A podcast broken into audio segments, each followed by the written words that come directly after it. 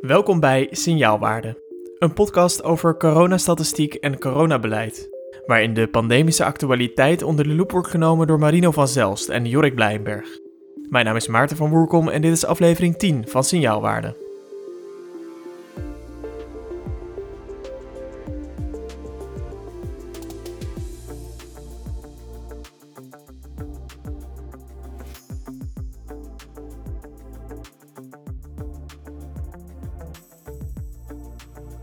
Goeiedag en welkom. Het is vandaag 21 april 2021 en dat is dag 420 van de coronapandemie in Nederland. De dagen blijven maar optellen. En ehm, we nemen een dag op na de persconferentie van 20 april. Um, dat was gisteravond. En um, ja, dat is een persconferentie die bij mij in ieder geval alleen maar meer vragen dan antwoorden uh, heeft opge roepen. En dat maakt ook dat we voor uh, dat we aan de start van een aflevering van Signaalwaarde staan, um, die eigenlijk uh, alle kanten op zal schieten. Want Jorik Marino, um, ik hoop dat jullie wat antwoorden hebben op al die vragen die ik en die onze luisteraars hebben. Want er zijn er weer een hoop ingestuurd via Twitter. We gaan weer een poging doen. Ja, jullie hebben in ieder geval de cijferboeken er weer bij gepakt. En uh, Marino, staat er ook een uh, numeriek kenmerk van de week in? Ja, het cijfer van de week is niet relevant. Um, en dat is een kleine referentie aan een uh, actie die, die nou ja, de data dudes, uh, wat het zijn alleen mannen ook, um, gedaan hebben op Twitter vandaag. Dus in plek van de dagelijkse update die we altijd doen, hebben we vandaag bij alle cijfers gezet. Niet relevant, um, omdat het kabinet uh, eigenlijk alle epidemiologische fundamenten heeft losgelaten waar we op sturen. Dus het, het, het, het IC ligt supervol Um, alles is hoog, te hoog eigenlijk. Um, en toch gaan we uh, best wel veel versoepelen. En vandaar dat wij besloten hadden, we moeten daar een signaal over afgeven. Um, en dat hebben we gedaan met niet relevant. Dus vandaar dat ik ook dacht, ik ga een, een signaalwaarde dit klassificeren, het cijfer van de week als niet relevant. En wat je eigenlijk al zegt, en dat is wel tekenend denk ik voor de persconferentie en alles wat er in de afgelopen twee weken gebeurde, is het is één grote chaos. Dus het is heel lastig te volgen. En ik denk dat we in deze aflevering, uh, en alvast excuses aan de luisteraars, ook wat lastig te volgen zijn. Omdat er zoveel dingen gebeurd zijn die zo uh, lastig zijn om uit te leggen. Omdat de consistentie en de logica gewoon wel, wel echt weg is op dit moment. Op al die vlakken. Nou ja, we, hopen dat we er iets moois van uh, en begrijpbaars van kunnen maken. Eh, maar uh, winstwaarschuwing is afgegeven. ja. ja, we gaan uh, namelijk aan de slag met natuurlijk de cijfers um, die, nou ja, zoals door jullie bestempeld nu even niet meer relevant lijken. Um, gezien wat er gisteren in de persconferentie allemaal verteld is. Zo vliegen we door deze podcast eigenlijk langs allerlei thema's van de cijfers en waar we nou eigenlijk op sturen tot vaccineren, Um, tot wat er in de media allemaal gezegd is. Beginnende bij de persconferentie waar we het als eerste over gaan hebben. Uh, gisteravond om 7 uur um, werd er door Rutte en de Jonge aangekondigd dat vanaf 28 april 2021 de avondklok weggaat, de terrassen opengaan uh, tussen 12 en 6, uh, er weer gewinkeld mag worden zonder afspraak. Um, het thuisbezoek van 1 naar 2 personen gaat, het hoger onderwijs dag per week open gaat en de bezoekers bij een uitvaart omhoog worden gebracht naar 100. En natuurlijk blijven de eerdere versoepelingen als de scholen open Um, uh, blijven bestaan.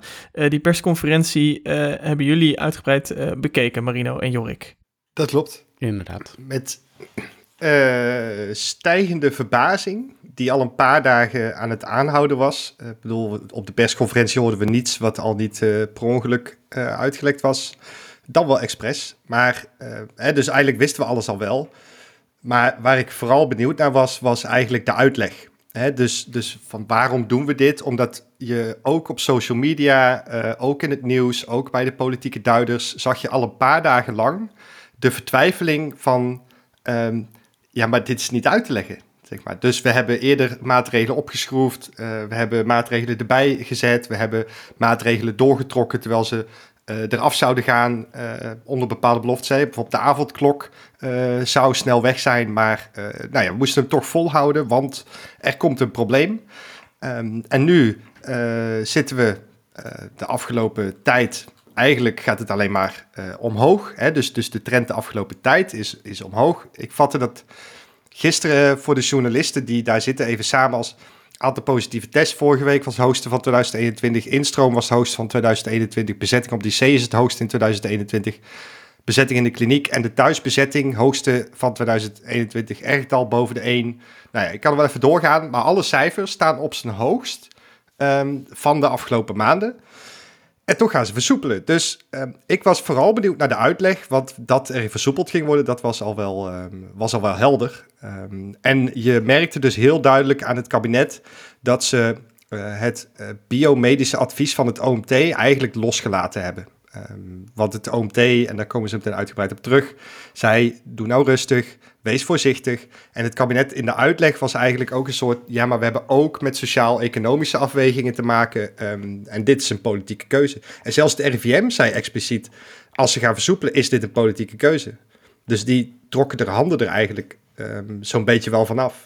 Dus waar eigenlijk in het begin van de coronapandemie de boodschap van Rutte was: het OMT is leidend, is heilig, is wel eens uh, doorgeklonken in de media.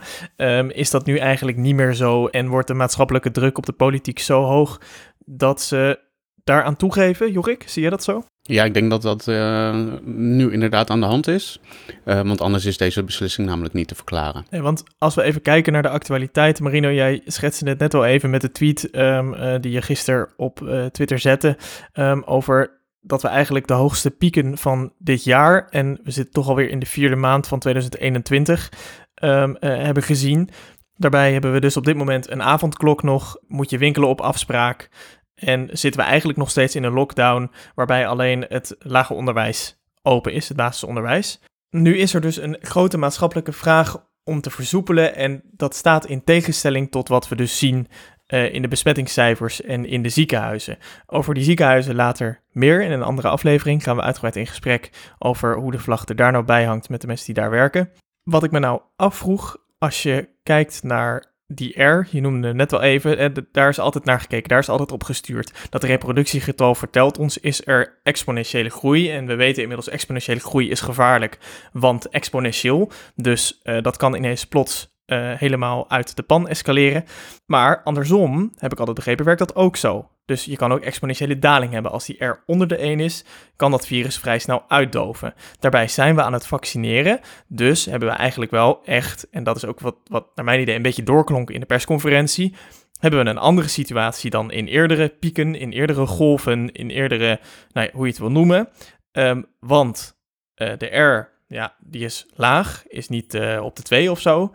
En um, we vaccineren. Dus we gaan de goede kant op. Er is een uitweg, er is perspectief. In alle modellen in augustus van dit jaar is COVID verdoofd, hè, gedoofd. Is het COVID-vuur of zijn de golven neergeslagen? Of nou goed, we kunnen er allemaal Hugo de Jonge metaforen op uh, loslaten. Maar is het ook daadwerkelijk dan een andere situatie? Jullie zeggen eigenlijk kunnen het al niet verklaren, maar uh, probeer dat toch eens. Nee, ja, kijk, het is, nee, het is zeker een andere situatie. Um, hè, dus we zijn niet in maart 2020, waarin er 17,5 miljoen mensen vatbaar zijn voor het virus. Uh, heel veel mensen hebben een infectie opgelopen die op een bepaalde manier uh, bescherming zou moeten geven tot op zekere hoogte. We hebben al best wel wat gevaccineerd. Uh, hè, we hebben de 4 miljoen. ondertussen zijn we voorbij qua eerste prikken. En bij sommige mensen die hebben al een dubbele prik gehad. Um, nee, dus de situatie is uh, uiteraard anders. Um, hè, dus als je nu dit doet, krijg je geen situatie zoals in maart, waarin het ineens ontploft tot 1400 mensen op de IC. Dat geloof ik ook niet. Um, maar uh, wat mij verbaast en wat een beetje de gedeelde uh, opinie was onder de mensen die zeggen: hey, je moet indammen, je moet dit virus kapot slaan, is uh, we zetten de zorg, en dan heb ik het niet alleen over het ziekenhuis, maar ook over de eerste lijns, hè, dus huisartsen, wijkzorg, al eigenlijk een jaar lang onder hoge druk. We zien dat terug in ziekteverzuim, wat oploopt tot 20% op sommige plaatsen. En op het moment dat je dan op de allerhoogste piek zit, waarin er heel veel zorg weer afgeschaald is, um, veel ziekteverzuim, ziekenhuisbestuurders die zeggen van ja, dit, dit gaat niet. Um, dan ga je versoepelen. Uh, en dan waarschijnlijk, en dit is mijn vermoeden, um, zitten we gewoon nog op een plateau te surfen voor een tijdje. Um, dus het is niet dat we door deze versoepeling ineens naar de 1500 man op de IC schieten. Alleen je wilt het gewoon zo snel mogelijk omlaag hebben. om uh, de reguliere zorg weer uh, te kunnen herstarten op het volle niveau, zorgmedewerkers rust te geven. Ja, dat gaat veel langer duren als je dit zo doet. En dat vind ik het kwalijke. Dus ondanks het vaccineren en ondanks dat ook al veel mensen COVID hebben doorgemaakt, want ook ineens groepsimmuniteit was weer een thema afgelopen weken, kun je toch niet veilig gaan versoepelen? Ja, definieer veilig. Uh, dat, daar hebben we signaalwaardes voor nodig. Maar die zijn, daar hebben we ook afscheid van genomen. Nou ja, goed, we hoorden Rutte gisteren zeggen in de persconferentie... Uh, je kan niet zonder risico's gaan versoepelen. Um, daarbij dacht ik, je kan wel een moment kiezen... en daar je risicotaxatie uh, op maken. Is die nu goed gemaakt? Ja, ik vind het gevaarlijk. Uh, het OMT zegt het ook. Dus het OMT zegt eigenlijk... Um, het zou kunnen dat we op de piek zitten... Uh, maar om daar zekerheid over te hebben, wil je eerst echt een daling zien. Dus je wilt eerst, uh, om in Jaap van Dissel termen te praten, in het dalende poot van de curve uh, zitten. Um, ja, daar zitten we niet. De afgelopen twee dagen zie je ook gewoon weer 300 opnames um, gemeld. dus het kan zijn dat we nu op de piek zitten. En het OMT zegt, als je met zekerheid wilt spelen, moet je eerst zien dat de daling er is. Niet ervan uitgaan dat de modellen die een daling voorspellen, wat ik begrijp, daar alvast op anticiperen. En het kabinet zegt van ja, in de modellen van uh, het OMT en uh, Jacke Wallinga zien we dat die daling eraan komt. Nou, daar beginnen we alvast op, op voor te sorteren. Alleen die daling komt ook omdat het OMT als aanname heeft dat de maatregelen vastgehouden worden. Ja, is die daling, wordt die voorspeld op basis van de huidige situatie? Of worden, worden daar al versoepelingen in meegemodelleerd? Nou, dat doen ze allebei. Um, hè, dus ze modelleren door van uh, we houden de maatregelen vast. En ze modelleren ook wat als je ze nu loslaat, zeg maar. In alle situaties gaat het op een gegeven moment dalen. Um, het OMT zegt eigenlijk, als je vroeger versoepelt, dan, dan dalen we langzamer. En dan duurt het veel langer voordat we de nou ja, IC leeg hebben, laat ik het even zo formuleren. Ja, Jorik, jij zei net de maatschappelijke druk, dat is waaronder de politiek het eigenlijk gedaan heeft. Hè. Er is natuurlijk een grote roep en ik denk, nou ja, ook iets wat wij delen natuurlijk, want we hebben natuurlijk ook enorm veel zin om weer gewoon het normale leven op te pakken, zeg maar, want dat nieuwe normaal bevalt men toch niet zo goed. Dat die maatschappelijke druk, als je dat afzet tegen uh, die modellen die Marino net schetst, hè, dus er lijkt toch, als je het doormodelleert, wel een daling zichtbaar. Is het echt niet te verantwoorden dan, wat ze nu doen? Is het risico echt te groot? Dat is een hele lastige vraag, uh, omdat je pas achteraf eigenlijk kan vaststellen of het, of het risico te groot was, ja of nee. Dat weet je gewoon op dit moment niet. Um, ik heb zelf natuurlijk ook die modellen niet gemaakt, dus ik vind het ook lastig om daar een soort van onzekerheidsmarge aan vast te hangen. Maar dat is iets wat het RIVM natuurlijk wel doet. En als je kijkt naar de presentatie van Van Dissel van het Katshuis, dan zijn er een paar belangrijke uh, punten. Uh, de eerste is dat uh, het lijkt erop alsof we nu op een plateau komen volgens de modellen. En dan aan het eind van de maand, dus eigenlijk op 1 mei, is de verwachting, en dat is dan de mediaan in alle simulaties die ze doen, dat we echt aan het dalen zijn. En de mediaan is dan ja, als je duizend uh, of tienduizend uh, keer het model draait, dan is er uh, vijfduizend keer komt het lager uit en vijfduizend keer hoger. En dit is dan ongeveer wat je denkt van, nou, dit gaat dan ongeveer worden. Maar het kan dus ook hoger zijn, maar ook, ook lager. Wat we een paar weken geleden hadden gezien is de voorspelling was, de onzekerheid was enorm hoog. Marino gaf dat uh, ook al eerder toen aan. Van, uh, toen was de, de ondergrens voor de bezetting iets van uh, 400 bedden of zo. En de bovengrens iets van 4000 bedden. Dus dan, ja, we, we, zitten, daar, we zitten nu rond de, rond de 900. Dus we zitten nog in die onzekerheidsmarge. Maar hun mediaan die was echt wel een stukje hoger. Die ging richting de 1200. Maar dat is gelukkig, hebben we dat niet gehaald. Dus daar mogen we heel blij mee zijn. Dat betekent dus dat we voor nu aan de onderkant van de voorspellingen terecht zijn gekomen. Maar nog wel binnen het onzekerheidsinterval. Maar dat betekent ook dat als we kijken naar de modellen die we nu hebben, waarbij er een daling wordt voorspeld in de mediaan. Het kan ook zijn dat die daling sneller gaat op 1 mei.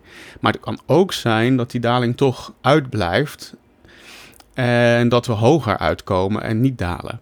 Nou, ze hebben daar dan, je hebt daar dan een mooie waaier omheen en daar zitten wat variabelen ook in. Van wat, wat zijn nou de redenen dat je er bovenuit kan komen, bijvoorbeeld. Een van de dingen die ze meenemen is het seizoenseffect, dus het weer. Uh, mensen die niet binnen elkaar ontmoeten, maar bijvoorbeeld buiten en daardoor minder overdracht. Um, een stukje UV natuurlijk, voor, dat uh, slecht is voor het virus, waardoor het minder makkelijk in leven blijft. Ze hebben daar een stukje in handhaving, huidige maatregelen met een uitroepteken daarachter. Uh, en dan gaat het ook om de basis, basismaatregelen natuurlijk. Dus het betekent wel dat we gaan waarschijnlijk dalen als iedereen zich aan de maatregelen houdt. Maar als dat niet gebeurt, dan heeft dat best wel veel invloed natuurlijk op het model. Een van de dingen die ze ook niet hebben meegenomen was uh, de pilot-evenementen bijvoorbeeld. Ik durf niet te zeggen of nou de, dat de, de reden daarvoor is omdat de invloed heel klein is of dat ze het gewoon te moeilijk vinden om te modelleren. Maar ik denk dat het belangrijkste om mee te nemen daaruit uit de modellering is dat we waarschijnlijk gaan dalen. Maar op het moment dat er een paar dingen die zij aannemen als gunstig, als die niet uitkomen, dan hebben we een ontzettend groot probleem. En dan kan uh, de bezetting bijvoorbeeld in de ziekenhuizen alsnog richting uh, de 1200 gaan. Ja, dat zou natuurlijk een, eh, een enorme klap zijn. Ja, en dan wil ik met jou eigenlijk, Jorik, ook nog even inzoomen op het vaccineren en het vaccinatieargument, zeg maar, wat hierbij een grote rol speelt. We hebben ook veel vragen van onze luisteraars ontvangen. Die willen we graag meenemen en zoveel mogelijk weer proberen te beantwoorden. Als eerste vraag even van mij, hoe staat het er nu voor met die vaccinaties en biedt dat inderdaad soelaas en misschien iets meer geruststelling voor de versoepelingen. En in het verlengde daarvan de vraag van luisteraar Irma, die benieuwd is hoe zinvol de vaccinatiestrategie is op het moment dat er telkens nieuwe varianten opduiken die mogelijk de immuniteit van vaccinaties uh, kunnen omzeilen. Ondanks vaccinatie blijven we dan nog steeds vasthouden aan maatregelen. Dat is het schrikbeeld wat, wat Irma uh, schetst in die vraag.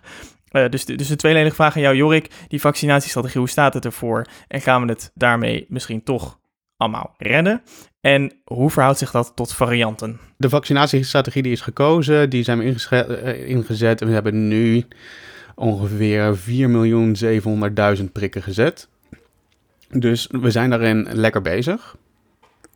Um, daarom hoopt het kabinet ook dat de, uh, het vaccineren ook het aantal opnames in het ziekenhuis en daarna op de IC en het aantal doden heel erg zal dempen. Het probleem is nu wel dat we nu zijn we bezig met een groep 60 tot 70-jarigen. En net zoals veel mensen uit, eh, uit, uit mijn omgeving, uh, daarvan hoor ik ook van, oh mijn ouders, die, eh, die zijn nu aan de beurt. En in mijn geval is dat ook zo. Die hebben net de uitnodiging gekregen. Um, en die hebben een afspraak gemaakt. Maar die afspraak komt pas over twee weken. En dan duurt het zeker nog twee weken voordat zij beschermd zullen zijn. Dus het gaat zeker nog een maand duren voordat die hele groep eigenlijk enige vorm van bescherming heeft. Die, die groep is vrij groot, dus dat duurt even. Uh, dus de vraag is even nu, kan je, kan je door het vaccineren ook het aantal ziekenhuisopnames beperken? En eigenlijk heb ik al sinds het begin gezegd, sinds januari, februari, toen die nieuwe variant opkwam. Uh, en er werd gewaarschuwd voor een derde golf. Van we kunnen eigenlijk niet tegen die derde golf opvaccineren. En eigenlijk is mijn stelling nu nog steeds: we kunnen ons ook niet de derde golf uitvaccineren. Um, dat kan je relateren bijvoorbeeld aan wat ze in Engeland hebben gedaan. Wat ze daar, wat ze daar hadden is die Engelse variant. Die, die was ontzettend heftig bij ze. Uh, nou, we, we, weten nog de beelden van de uh, ziekenhuizen daar en de rijen met ambulances. Wat zij hebben gedaan, ze hebben een ontzettend strenge lockdown ingesteld. En wat er toen gebeurde is dat het aantal uh, mensen dat besmet raakte ontzettend hard aan ging dalen. En tegelijkertijd zijn ze ontzettend hard gaan vaccineren. Dus wat er is gebeurd in begin maart, is dat zij ontzettend laag zaten met het aantal nieuwe besmettingen. En sindsdien zijn zij stapje voor stapje gaan zij nu open. En dat kan ook omdat zij heel veel mensen al hebben gevaccineerd. Om een beetje context te geven, wij zitten nu op ongeveer 21% van de mensen die een eerste prik hebben gehad. Zij hadden dat twee maanden geleden al. Dus zij zijn eigenlijk twee maanden verder dan wij zijn. En wat wij nu doen, of wat zij twee maanden geleden deden, dus begin maart, was zij gingen de scholen open doen. Ehm, en zij begonnen toen met de versoepelingen, terwijl hun niveau van besmettingen ontzettend laag was. En wat wij nu doen, wij lopen twee maanden achter. En wij zitten nu met een heel hoog niveau van het aantal besmettingen. En wij gaan nu ook al versoepelen. Uh, sterker nog, in maart hebben de scholen al open gedaan. En dat heeft zeker niet geholpen bij, bij de verspreiding. Althans, het heeft de verspreiding van het virus ontzettend geholpen. Maar je zegt eigenlijk, een uh, snelle vaccinatie kan wel degelijk zorgen voor uh, indammen van het virus. Nee, nee, ja en nee. Als je vaccineert, gaat uiteindelijk, en dat zie je ook in de modellen van het RIVM, dan is de verwachting dat je ergens in juli sowieso gaat dalen. Uh, want dan krijgt iedereen hè, op één, dat zei Hugo de Jonge, begin juli. Niet 1 juli, maar begin juli. Ja, nooit 1 juli gezegd ook, hè? Nee. nee flauw heeft dit. Heeft hij, uh, dan heeft iedereen een eerste vaccinatie, uh, eerste prik gehad. En verwacht je eigenlijk half juli um, dat iedereen in alle volwassenen in ieder geval in zo'n danige mate beschermd zijn dat we eigenlijk nauwelijks opnames zullen verwachten. Die zullen er ook wel zijn, dat zie je ook bijvoorbeeld in Engeland. Uh, maar dat zullen er nog maar één, twee per dag zijn. Ontzettend weinig. Dus je kan jezelf daadwerkelijk wel uit een golf vaccineren als je gewoon stug doorgaat. Het probleem is daarvan, en daar, daar komen we nu gelijk weer terug op het OMT-advies, is dat als je in de tussentijd wel je samenleving opengooit, dus dat de druk op de zorg ontzettend hoog, uh, die nu ontzettend hoog is, ontzettend hoog blijft voor een hele lange tijd. Um, en ik denk dat dat een beetje het antwoord is op jouw vraag. Dan nog terug naar de vraag van de luisteraar. Die ging over de varianten. En of dat inderdaad bescherming biedt. Het lijkt erop dat alle vaccins eh, bescherming bieden tegen in ieder geval dood en ernstige ziekte, dus ziekenhuisopname. Maar veel is daarin ook nog onzeker. Gisteren was, uh, uh, dat was voor, voor de luisteraar, dat was uh, dinsdag de 20ste, was de directeur van Pfizer bij, volgens mij was hij bij Bo aangeschoven. En die was heel optimistisch over in ieder geval zijn vaccin. als het gaat... Wel een beetje wij van WC Eend, Jorik. Juist, maar zij doen natuurlijk wel de onderzoeken daarnaar van werkt ons vaccin nog wel tegen alle varianten, ja of nee? Ja. En hij was er heel erg optimistisch over. Um, we moeten daadwerkelijk ook zien of dat ook zo optimistisch blijft. Uh, ik ben er zelf dus wel optimistisch over, omdat de fabrikanten er ook uh, uh, optimistisch over zijn. Maar of dat in ja, de praktijk ook zo is, dat, dat blijkt, moet gewoon blijken. Dus daar moeten we gewoon op wachten. dat is eigenlijk nu nog te vroeg om te zeggen. Maar je hoort veel zorgelijke verhalen over de P1-variant. degene die uit Brazilië afkomstig is. Mm -hmm. is dat nog een reden van zorg en iets om mee te nemen in je beleidsvoering? Ik maak me er zelf wat minder zorgen om, omdat ik wel vertrouwen heb in de vaccins. Maar het is wel een punt van aandacht, want het kan uh, potentieel wel misgaan. Dus je moet het niet, niet, niet denken van we zijn er nu en we zijn, iedereen is gevaccineerd. Dus uh, corona is voorbij. We moeten het, is wel echt een punt wat je in de gaten moet houden. Maar ik zou er niet direct van wakker liggen. Waarom niet? Omdat uh, de aanwijzingen toch wel zijn dat de vaccins goed genoeg beschermen om ons in ieder geval te beschermen tegen echt ernstige ziekte uh, en dood. Um, het kan zijn dat inderdaad de varianten uh, of de vaccins net iets minder goed werken tegen varianten. Dus iedereen kijkt natuurlijk nu ook naar: hebben we nog een booster shot nodig in de toekomst? Uh, en daar kijken de fabri uh, fabrikanten natuurlijk nu ook naar. Dus hebben we dat nodig? En ja, die zitten er natuurlijk bovenop, want op het moment dat dat nodig is, dan zullen alle westerse landen zeggen en schreeuwen van: geef ons dat shot, want we willen niet weer, in, weer zo'n crisis hebben. Ik wilde daar wel een paar kanttekeningen bij plaatsen. Um, ja, eh, waarschijnlijk helpen de vaccinaties ook tegen varianten bij het beperken van de ernstige ziekte. Hè. Dus dan hebben we het over sterfte, uh, IC-opname, mogelijke opnames. Um, maar long COVID is wel weer een ander uh, verhaal natuurlijk. Dus daar um, zitten we nog steeds van naar te kijken. En hè, waar we het de vorige keer ook over hadden in de So You Think You Can Jaap van Dissel aflevering is dat je bij vaccinatie en de bescherming die dat oplevert, moet je niet zien als ik ben beschermd of ik ben niet beschermd. Maar het is hè, een kans op, zeg maar, en het levert meer bescherming op. Dus als de vaccins beter werken, ben je beter beschermd. Um, en dat geldt ook voor varianten waarschijnlijk. Dus varianten die beter zijn in het uh, omzeilen van het vaccin, uh, betekent dus niet dat als je gevaccineerd bent en je krijgt uh, P1 in je gezicht gehoest, dat dan vaccinatie geen zin had, zeg maar. Um, hè, waarschijnlijk ehm, eh, is P1 iets beter in het omzeilen van uh, de bescherming. En dan word je dus zieker dan dat je zou worden van de B117, bijvoorbeeld. Hè? Dus de Britse variant. Ja, want wat ik interessant vind hieraan is dat we toen de Britse variant opkwam, in het nieuws ook heel veel hoorden, er is een tweede pandemie. En ja, is er dan nu risico op een derde pandemie? Dat is een beetje de onderliggende vraag. En ik hoor Jorik dus al eh, een, een, paar keer zeggen van, nou ja, waarschijnlijk kunnen we dit snel boosteren en kunnen we het goed onderdrukken. Marino, jij bent wel wat kritischer ten aanzien uh, van de besmettingen aangaande long-covid en de klachten die daarbij komen. Ook als er geen direct ernstige ziekte bij komt, uh, kan het nog steeds wel voor langere termijn lastig zijn. Dat is een ziektebeeld waar we eigenlijk nog weinig van afweten, waar wel veel studie naar gedaan zal worden interessant wat eigenlijk de golven en de introductie van varianten telkens gekenmerkt heeft, is dat het geïmporteerd wordt van elders. Dus het komt telkens van buitenaf. Dat hebben we in een eerdere aflevering ook wel eens geschetst. Luisteraar Arturo die vroeg zich af hoe het dan komt dat vluchten uit Brazilië en India nog dagelijks hier mogen invliegen. Eh, er is nu sinds tijd uh, is er een quarantaineplicht. Als een van de laatste ter wereld volgens mij hebben we dat ingesteld. Als je komt dat je dan verplicht in quarantaine moet, maar nog steeds komen er vluchten binnen vanuit Brazilië en India, waarvan we weten dat er dus mogelijk resistente varianten aanwezig zijn van het coronavirus. Arturo vroeg zich af wat daar nou de belangen bij zijn en waarom die vluchten niet gewoon ja, worden afgeschaft, zeg maar. Ja, kijk, er zijn een heleboel redenen waarom we naar landen toe vliegen. Uh, dus er zijn een heleboel belangen uh, om uh, te blijven vliegen. Um, wat het probleem natuurlijk wel is, is dat als wij Schiphol dicht zouden mikken, dan vliegen mensen op Frankrijk en dan kom je alsnog Nederland binnen. Dus dit zou wel helpen als we dit Europees um, gecoördineerd zouden doen. Frankrijk heeft er overigens wel toe besloten om het vliegruim te sluiten. met Brazilië en India uit mijn hoofd. Um, ja, ik begrijp dit ook niet helemaal, want um, ook hier geldt weer, uh, ja, je kunt maar beter even voorzichtig zijn en, en uitzoeken hoe groot het probleem um, is.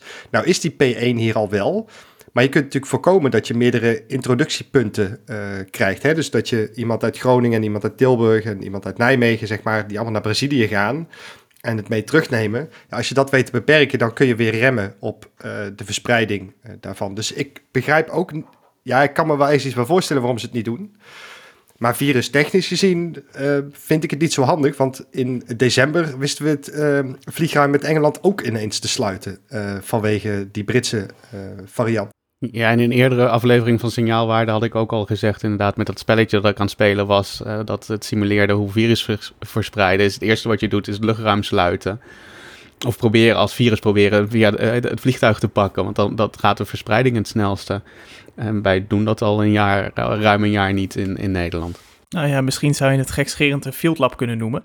Daar was ook eh, veel over te doen geweest de afgelopen week. Het 538 Oranje uh, feest, zeg ik volgens mij goed. Waar 10.000 mensen in Breda bijeen zouden komen, is door een petitie van een dokter uit het Amphia ziekenhuis in Breda, wat er ongeveer 300 meter verderop ligt, is dat geannuleerd. er konden door de maatschappelijke onrust de veiligheid niet meer gegarandeerd worden nou ja, er is eigenlijk best wel een interessante vraag over die Field Lab experimenten. Marino, kun jij als eerste duiden wat nou eigenlijk die Field Labs zijn? Ja, die Field Labs zijn um, quote-unquote experimenten.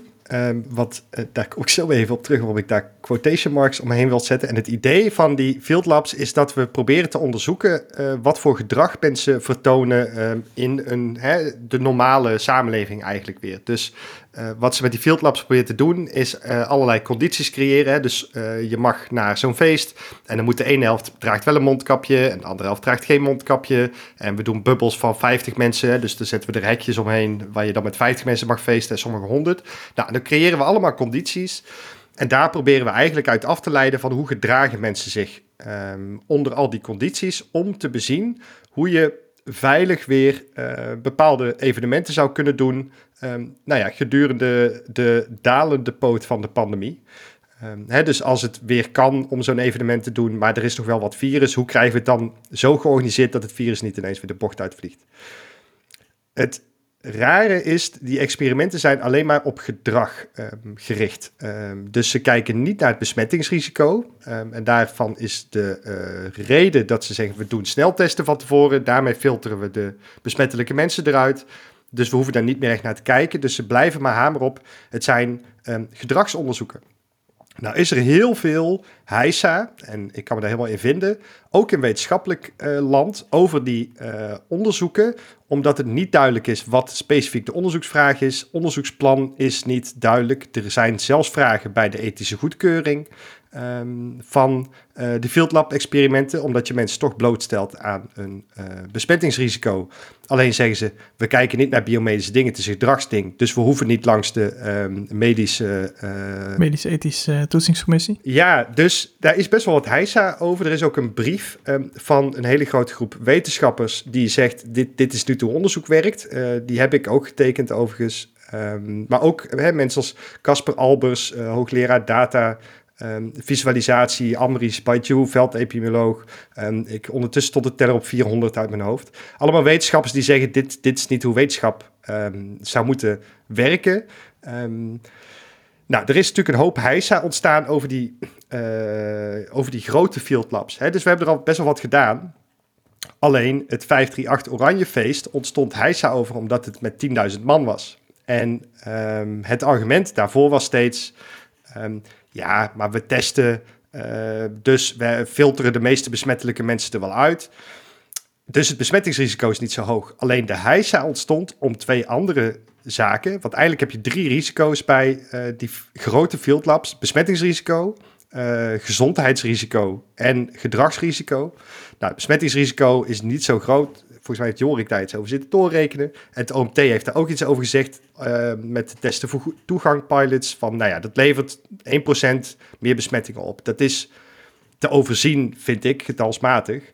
Um, maar daarnaast heb je gezondheidsrisico's. Dus als je feest met 10.000 man, iedereen is een jaar niet wezen feesten. Nou, dan drink je bier of je drinkt cola omdat je wat anders gebruikt. En er schiet iets verkeerd. Ja, dan is de spoedeisendulp van het Amphia, het ziekenhuis in Breda, die ligt al vol met COVID-patiënten en alle andere patiënten. En dan heb je ineens bij zo'n groot feest en er gebeurt iets wat niet goed gaat veel te veel patiënten en die kun je dan gewoon geen zorg meer leveren. Of je moet andere patiënten weer de zorg ontzeggen, spoedeisende hulp moet weer dicht, andere ziekenhuizen. Nou, dat is echt wel een serieus risico. En het laatste is het um, urgentie, uh, sense of urgency. Dus op het moment dat je zegt, we zitten met 300 opnames per dag, uh, we hebben duizenden uh, positieve tests per dag, um, maar het is blijkbaar oké om met 10.000 man een feest te gaan doen want we willen kijken hoe mensen zich gedragen. Ja, is een heel raar signaal tegenover mensen die um, heel veel moeite hebben met de éénbezoekersregeling, bijvoorbeeld. Zo van, dat, ik mag niet twee mensen ontvangen, maar het is wel oké om een experimentje te doen met 10.000 mensen, zeg maar. Dat is heel raar, communicatief gezien. Nou, en die drie dingen samen is waarom er zo'n heisa ontstond over die field labs, vooral die hele grote. Um, ja, ik kan me daar wel in vinden. Um, dus ik heb ook de petitie van Rogier die arts gesteund. Uh, ja. ja. Nog even specifiek, want jij zei um, er is ook heisa over het wetenschappelijk karakter van deze field labs. Um, onder andere mogelijk ethische bezwaren. Uh, gaat ook een vraag van Otilia, een van onze luisteraars, over. die, vroeg zich af, jij noemde al, het is gedrag wat ze bestuderen, maar wat mogen ze nou specifiek bestuderen? Wat is nou eigenlijk het wetenschappelijk doel van die field labs? Want op zich, gedrag op een feestje van mensen kun je denk ik ook wel um, van achter de computer bedenken? Ja, dat was heel lastig. Ik heb het inderdaad, uh, uh, de hoofdonderzoeker, uh, ik ben even zijn naam kwijt. Andreas Vos. Andreas Vos, die vertelde inderdaad heel enthousiast dat, het, dat ze echt goede resultaten hadden gekregen. En wat ze wilden weten van hoe, hoe gedragen mensen zich, bijvoorbeeld in het theater. En wat bleek, in het theater ging iedereen netjes zitten en had het netjes een mondkapje op op zijn stoel. En bij feesten was dat niet zo. Um, want dan had iedereen mondkapjes echt overal, behalve waar, waar ze hoorden.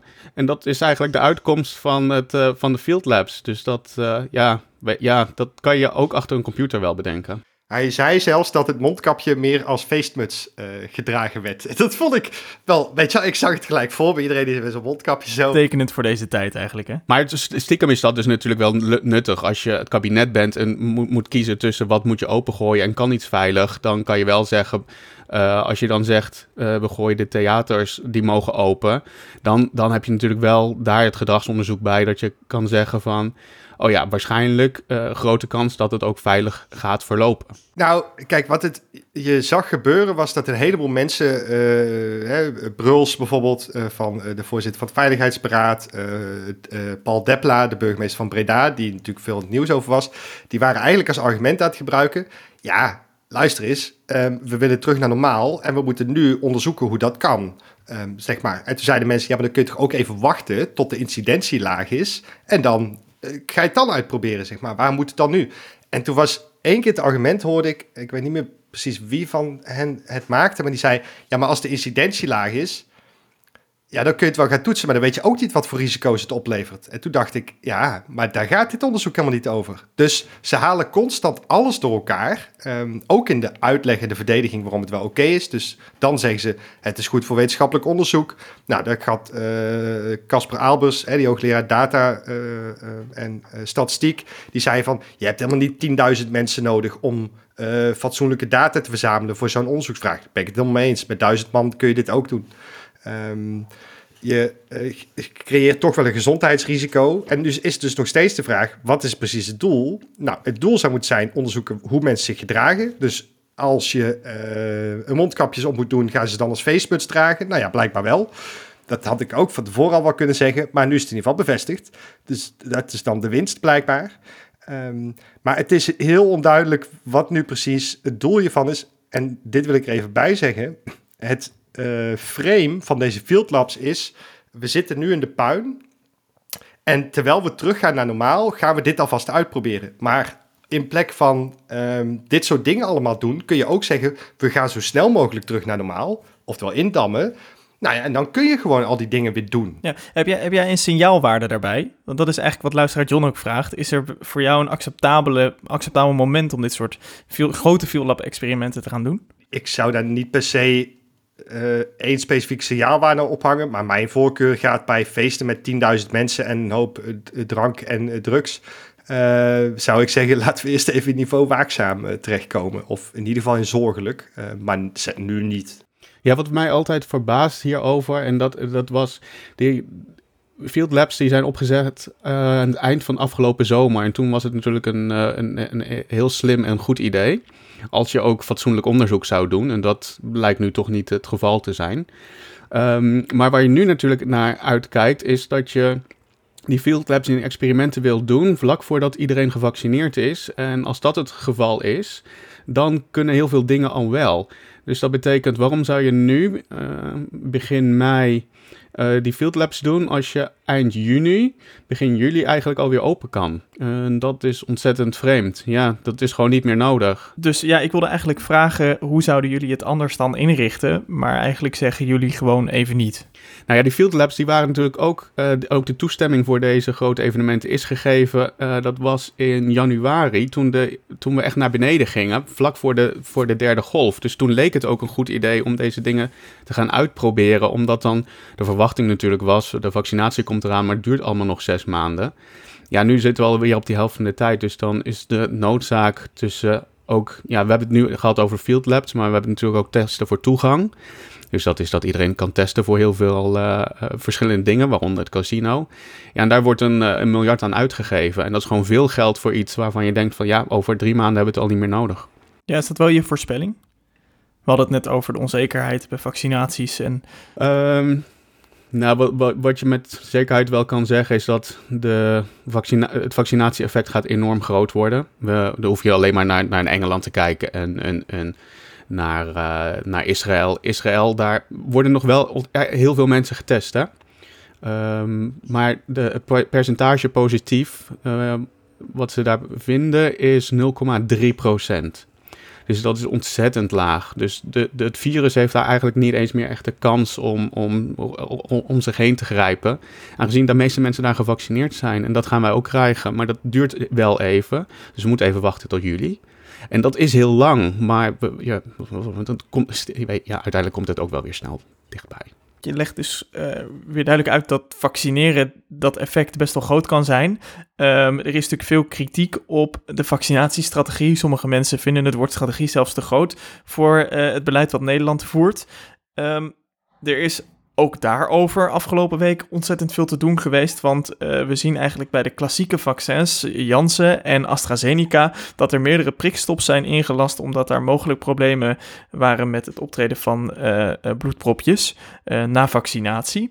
Hoe groot is dat risico nou eigenlijk? Ja, inderdaad, dat was een, eh, een heftige discussie en uh, ook terecht, omdat de prikstoppen hebben er wel voor gezorgd dat je ja, groepen zijn gaan schuiven. Dus sommige mensen die eerst geprikt zouden worden, die, zijn, uh, die, die, die werden opeens niet meer geprikt, omdat ze misschien wel een groot risico liepen op een ernstige bijwerking. Nou, we weten nu dat de bijwerking, het risico daarop, um, heel klein is en dat is super fijn.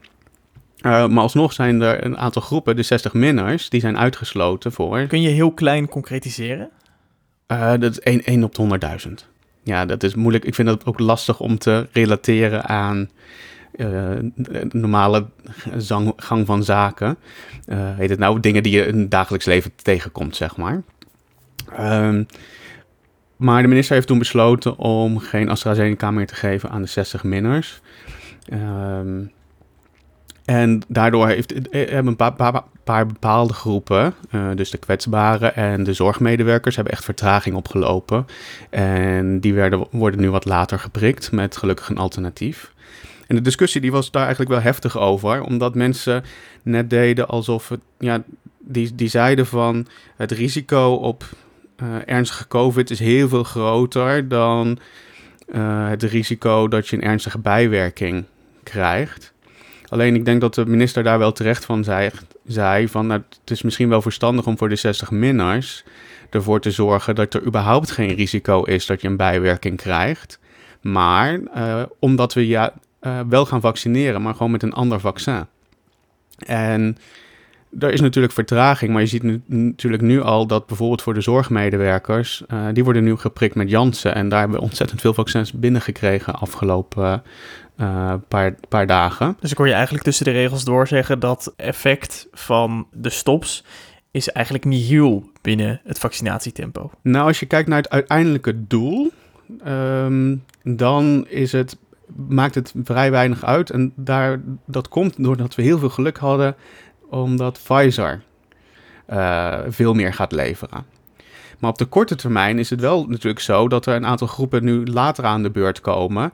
En die mensen hebben natuurlijk risico gelopen, zeker zorgmedewerkers. Die werken met mensen met COVID, uh, om COVID op te lopen.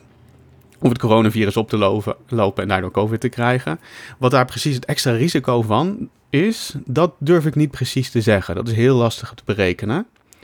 Maar uiteindelijk moet je wel de vergelijking maken, niet van ofwel een vaccin krijgen, dus AstraZeneca, of geen vaccin krijgen. Uh, de afweging is daadwerkelijk nu van geen vaccin krijgen, AstraZeneca krijgen of bijvoorbeeld Pfizer of Janssen. En dat is een belangrijk verschil. Um, we krijgen ontzettend veel andere vaccins, dus in de toekomst ook. We gaan het nu allemaal inzetten, AstraZeneca, voor de 60-plussers. En de verwachting van het ministerie is dat de 60-minners, um, dus eigenlijk dat we alle 60-plussers hebben gehad eind mei. Dus laten we zeggen gewoon begin, begin, uh, begin juni. En dan is natuurlijk nog de vraag van... Is dat dan 1 juni of is dat dan? Uh, ja, hij zei... hij zei eind mei, dus maar, laten we zeggen 31 mei. Um, dan, dan komen dus ook weer andere mensen, andere groepen... Uh, zouden in theorie in aanmerking kunnen komen omdat alle 60-plussers dan gevaccineerd zijn. En, dan, uh, en daarom moest ik hem daar moest ik een beetje om lachen in het debat, want daar had Hugo de Jonge het over. En dat was een hele interessante overweging. Stel het is 31 mei, 1 juni. En mensen willen AstraZeneca. De vraag is, willen ze dat ja of nee? Uh, en hij gaf daar een hele grappige uh, overweging bij dat waarschijnlijk de reden zal zijn dat heel veel mensen AstraZeneca dan niet willen. Niet omdat er bijwerkingen optreden, maar dat het heel lang duurt voordat AstraZeneca uh, bescherming biedt. Namelijk de eerste prik wordt dan bijvoorbeeld gegeven op 31 mei, dat is week 22. En dan duurt het 12 weken voordat de volgende prik wordt gegeven. En dan zit je in week 34 en dan zit je eind augustus. En voordat je echt dan formeel bescherming hebt, dan zit je in 6 september. Dat is 14 weken later.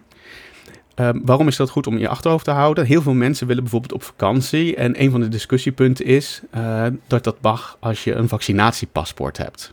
En die krijg je als je volledig beschermd bent. En bij AstraZeneca zal dat kunnen zijn pas na 14 weken. Dan is natuurlijk de vraag, als je als 60 minder het aanbod krijgt, wil je dan uh, AstraZeneca krijgen. Of je kan ook bijvoorbeeld wachten op BioNTech Pfizer. Het mooie van BioNTech Pfizer is dat als je het prikinterval is nu uh, zes weken en dan ben je beschermd na, uh, na, na de zevende. Uh, we hebben dat opgerekt, maar we kunnen het ook weer natuurlijk wat kleiner maken. En dat betekent dat je na vier weken beschermd kan zijn, omdat de eerste prik is op week 1 en dan week 3 is de tweede en op week 4 dan ben je beschermd.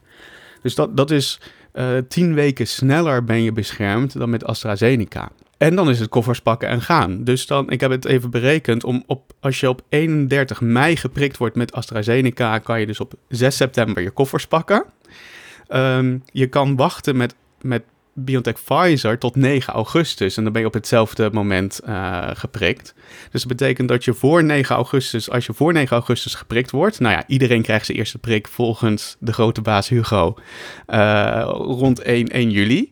Nou, dan zit je daar ruim voor. Dus je wil veel liever natuurlijk dat vaccin dat veel sneller beschermt. Dus een van de discussies die gaat optreden is ook uh, in de toekomst kunnen we die prikintervallen kunnen we die zo kort mogelijk maken, zodat mensen zo snel mogelijk beschermd zijn. Uh, en dat is een discussie die eigenlijk over twee, of eigenlijk over een maand, twee maanden maximaal, gaat die spelen.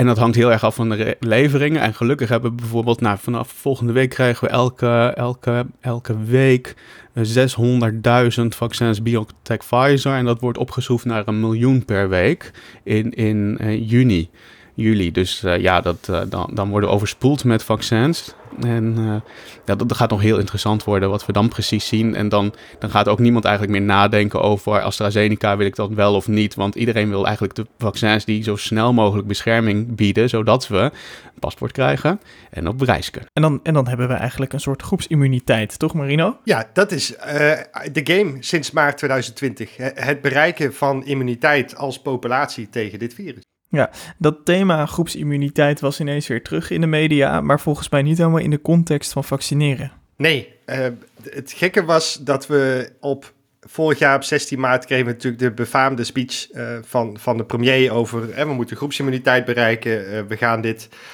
doen door de flattende curve strategie te volgen of maximaal controleren. Oftewel, we kunnen het virus niet helemaal kapot slaan. Um, dus we proberen de zwakken en ouderen te beschermen. En ondertussen gaat er onder bepaalde groepen in de bevolking, die zullen besmet raken, maar die hebben er niet zoveel last van. En die bouwen dan een beschermend muurtje op. Nou, daar werd die kaart op teruggefloten. En binnen twee dagen werd eigenlijk uitgelegd, nee, nee, dat moet je anders zien.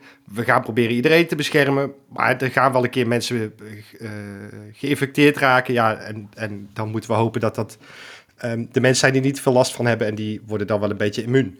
Toen wisten we nog helemaal niks. Dus het was een pure gok. Um, nou, nu zijn we een jaar verder. Uh, groepsimmuniteit uh, is daarna altijd ontkend. Hè? Dus Rutte heeft zelfs een keer gezegd in de Tweede Kamer: Ik heb het woord groepsimmuniteit niet gebruikt. Uh, dat heeft mooie compilatiefilmpjes opgeleverd. Ik denk dat hij er geen actieve, geen actieve herinnering meer aan had. Ja, ja die man heeft weinig actieve herinneringen, zou je soms denken. Maar ja, dat is aan politiek duiders. Um, anyway, groepsimmuniteit was van tafel volgens de politiek. het ging er niet over en ineens was het weer terug. Um, het was ook opvallend omdat in dezelfde week um, ineens drie bewindslieden, uh, Rutte, um, de jongen, ook bij ons in de podcast natuurlijk, en Grapperhaus het eigenlijk claimden als een succes. Dus Grapperhaus was heel expliciet. Die zei, kijk, in Duitsland hebben ze maar 10% immuniteit. Denemarken hebben we 5% immuniteit. Wij zitten richting de 2025. En daardoor kunnen we nu eerder open. Dus die was zelfs enthousiast over het feit dat er heel veel mensen besmet zijn geweest met dit virus. Uh, ja, dat was wel een beetje... Is de opdracht die Hugo de Jonge uh, jullie eigenlijk gaf hè, in de podcast toen hij hier te gast was. Vroeg luisteraar Eva zich ook af of um, jullie die claim dat Nederland het best goed doet al hebben doorgerekend. Is dat zo? Hebben jullie dat al gedaan of, of volgt dat nog?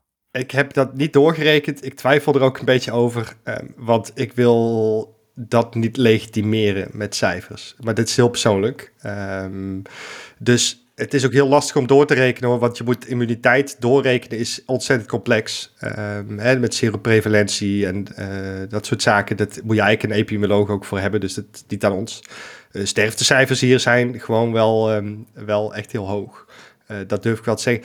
Kijk, wat ik ehm, later tegen iemand anders zei, is de claim van eh, de jongen was eh, dat wij hier gemiddelde sterfte hebben, maar hoge immuniteit. Dus dat betekent dat wij hier een lage IFR hebben, oftewel een infection fatality ratio, dus de sterftekans. En die zou dan op een magische manier lager moeten zijn dan in landen om ons heen, zoals Duitsland of België bijvoorbeeld. Dat kan maar op twee manieren. Of wij hebben hier een medicijn tegen COVID, wat ze in die andere landen niet hebben. Uh, dat is niet oké, want dat zouden we moeten delen. En, en, dat is natuurlijk niet zo. Of wij hebben groepen weten te targeten met besmettingen die er niet aan overlijden. Oftewel, uh, we hebben zoveel kinderen, jongeren en, nou ja, tot en met 40 bijvoorbeeld, dat die wel fatsoenlijk besmet zijn geweest. Um, en de ouderen wat minder. Ja, en dan krijg je een andere IFR. Maar dat zou ook een hele rare conclusie um, zijn. Um, dus ja, ik, ik betwijfel die claim gewoon op basis van, van theorie, zeg maar. Ik heb het niet doorgerekend. Het kost opmetelijk veel tijd. En bij VWS hebben ze genoeg uh, rekenaars. Um, dus ik uh, zie de ondersteuning van de conclusie van de jongen wel tegemoet um, op een gegeven moment. Wat ik daarbij nog uh, wilde aantekenen was dat ik het dus gek vond dat ze het nu als een succes beginnen te claimen. Dus we hebben eerst, we gingen voor groepsimmuniteit. Toen was iedereen, nou, dit is wel raar hoor. Um, en toen was het dan, ik heb geen speech gegeven over groepsimmuniteit. En nu na een jaar is het ineens, ja, maar wij zijn goed bezig geweest. Want we hebben al zoveel mensen immuun gemaakt door natuurlijke infectie, plus vaccinatie. Dus ik vermoed zelf, maar dit is een vermoeden, dat uh, het OMT of uh, Jaap van Dissel in het katshuis een verhaal er heeft over zitten ophangen, omdat je ineens al die bewindslieden allemaal exact hetzelfde verhaal in exact dezelfde week hoorde vertellen. Ja, dat heeft Vert Grapperhaus echt niet zelf verzonnen. Um, en Hugo de Jonge ook niet. Dus um, ik vermoed dat dit uh, input is geweest van, um, van Dissel. Ja, en wat ik wel mooi vond om te zien, was in het uh, debat van afgelopen week ging Sylvana Simons um, ging er in de Tweede Kamer eigenlijk over los. En zij was de eerste die um, daar zo over los ging, want zij durfde um, als eerste te zeggen in het parlement, want daarbuiten roepen we het met heel veel mensen al wel langer natuurlijk. wij sturen hier op een maximale IC-bezetting uh, infecties uh, om bescherming op te bouwen, wat heel raar is, want dan ben je beschermd tegen iets wat je al hebt gekregen. Ja, dan kun je het ook niet krijgen en gewoon gevaccineerd worden. Um, en zij, zij benoemde dat gewoon heel expliciet, van dit is de strategie geweest en die is gewoon gefaald. Um, ja, ik vond het wel, uh, het was echt heel scherp. Um, en je zag bij een hoop mensen wel opluchting dat het eindelijk een keer benoemd werd. maar ook daar, uh, nou ja, ze ontdoken het een beetje, maar toch claimden ze het succes. Het was een rare week. Deze hele aflevering van Sia, maar die gaat eigenlijk over dat wij dingen moeten uitleggen die niet uit te leggen zijn. Is een beetje mijn vibe. Ja, nee, we proberen natuurlijk altijd te informeren en te duiden. En daar proberen we experts en specialisten uh, bij te zoeken. Uh, om meer inzicht te geven in ja, het verhaal achter corona en het, uh, de coronastatistiek en het coronabeleid. Um, nu kozen we ervoor om dat dan nu even met z'n drieën weer te gaan, omdat er gewoon, um, nou ja, in ieder geval bij mij heel veel vragen zijn en het, het beeld van hoe we er nu voor staan mij gewoon een beetje onduidelijk is. Uh, het hele beleid wordt natuurlijk gestuurd op die besmettingscijfers. En daar um, heb ik eigenlijk nog wel een paar vragen over, um, uh, ook van luisteraars, um, die me wel heel boeiend lijken. Want we, we, we, sturen natuurlijk op ziekenhuiscapaciteit, we sturen op IC-capaciteit. Marino, jij hebt je eerder druk gemaakt over dat je patiënten die zuurstofbehoeftig zijn thuis behandelt met zuurstof. Even los van die behandeling. Jij zei, er is een risico bij dat je zeg maar een soort van pseudocapaciteit creëert door mensen met zuurstofbehoefte naar huis te sturen. En dat is eigenlijk je daadwerkelijke ja, ernstige COVID-ziekte uh, groter is. Het aantal mensen dat COVID, uh, bij COVID zuurstofbehoeftig raakt groter is dan dat je daadwerkelijk ziet in de ziekenhuizen omdat ze daar niet meer zijn. Is dat zo?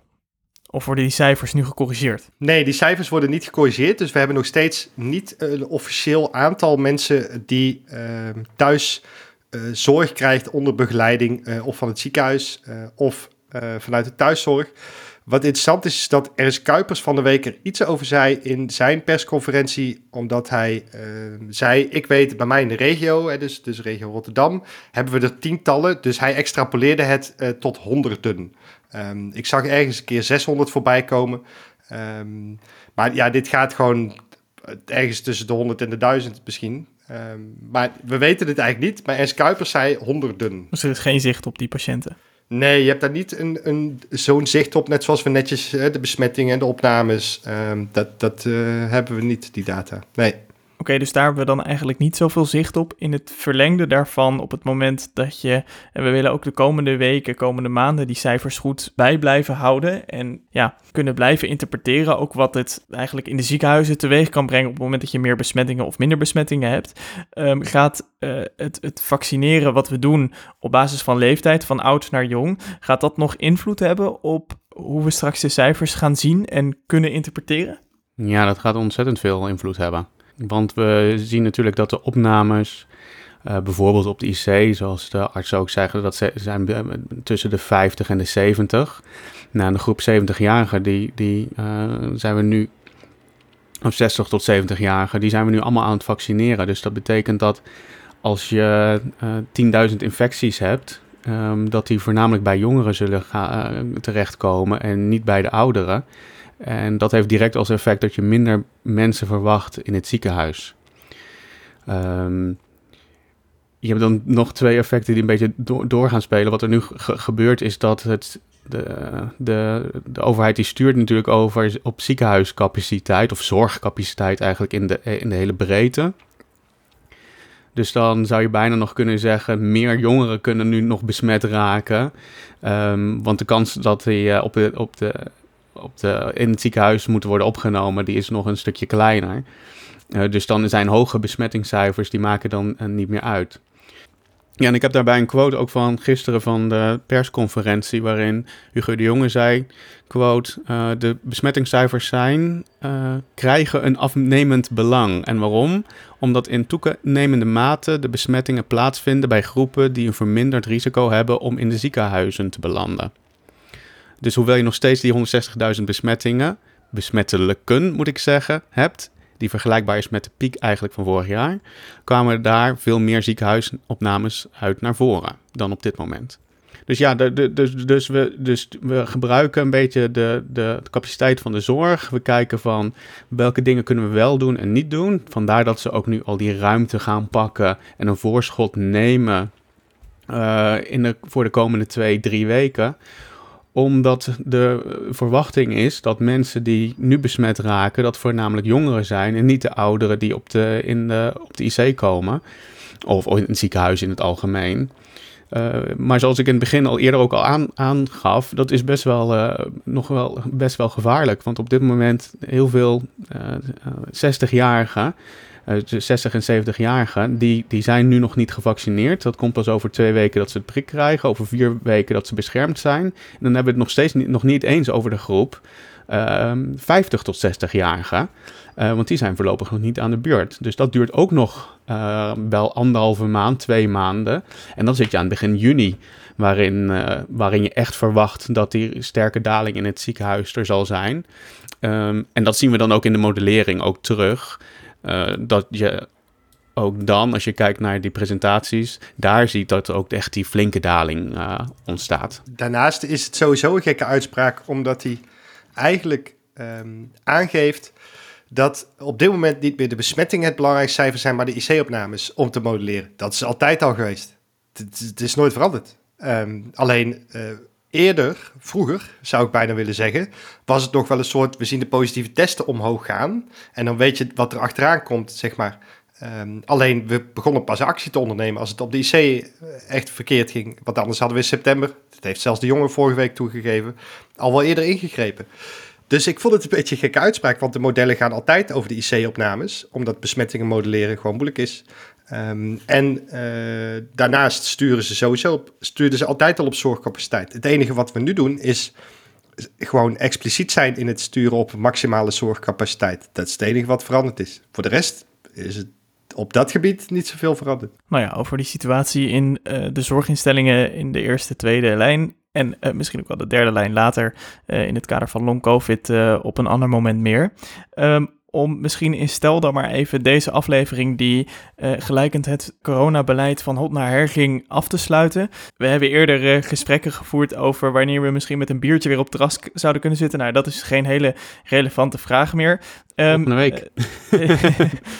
het is net niet Koningsdag, maar um, als je op tijd was met boeken, misschien de dag daarna andere vraag dan. En daar ga ik jullie mee overvallen, maar ik vind hem wel boeiend. Want we hebben nu modellen die uitwijzen dat COVID gaat verdwijnen. Of tenminste dat COVID platgeslagen wordt. In ieder geval niet meer zo pandemisch en heftig als dat we dat het afgelopen anderhalf jaar hebben beleefd. Wanneer denken jullie dat we de laatste signaalwaarde gaan opnemen waarin ik in het intro zeg dat we het gaan hebben over de pandemische actualiteit? Ja, maar dat kan je, dat kan je nog voorlopig wel echt blijven, blijven roepen. Want als we nu kijken, en uh, laat ik dat ook maar gelijk even doen voor, uh, uh, voor de luisteraars thuis. En dan gaan we ook linken aan de, aan de show notes. we hebben het over een pandemie. En om heel eerlijk te zijn, daar, daar gaat het niet goed mee. We zitten nu echt aan de top van het aantal besmettingen. in India loopt het spuigaten uit. Um, een totale ramp in, uh, in Brazilië. Uh, nee, de pandemie die, die gaat nog wel even voortduren. Nee, als we het hebben over de epidemie in Nederland, dan, dan, dan ben ik wel optimistisch over augustus, wanneer iedereen ook een tweede prik krijgt. Maar als het gaat om de pandemie zelf, nou, dat is, daar wil ik eigenlijk nog geen, geen datum op plakken. Nee, daar ben ik. Maar, maar wil je signaalwaarde hebben, Maarten, voor wanneer we ermee kappen? Dat kan, hè? Ik bedoel, dat, dat is dan een onderdeel van de routekaart die we dan hier met z'n drie. Nou, ik denk dat een uh, signaalwaarde voor wanneer we stoppen, dat we daar uh, nog even een goede redactievergadering over moeten houden. In ieder geval staat er voor de komende tijd nog wel wat op de rol, zoals al een paar keer genoemd, een aflevering over de zorg. En we willen ook wat over de landsgrenzen gaan kijken. Um, wil je nou uh, op de hoogte blijven van wat we uh, met signaalwaarde blijven doen, dan kun je ons volgen in iTunes en via je favoriete podcast-app zeg ik zo meteen in het outro nog meer over. En check vooral ook onze website signaalwaarde.nl. En uh, eigenlijk daarmee kom ik tot het einde van deze aflevering. Want dit was Signaalwaarde en dat is een podcastproductie van Maarten van Woerkom naar idee van en mede ontwikkeld door Marino van Zelst en Jorik Blijenberg. Je kunt onze podcast Signaalwaarde volgen, dus zoals ik net zei, in je favoriete podcast app. En dan moet je echt denken aan alle apps die er zijn. Dus Spotify, Google Podcast, Apple Podcast, uh, noem ze maar op, Stitcher.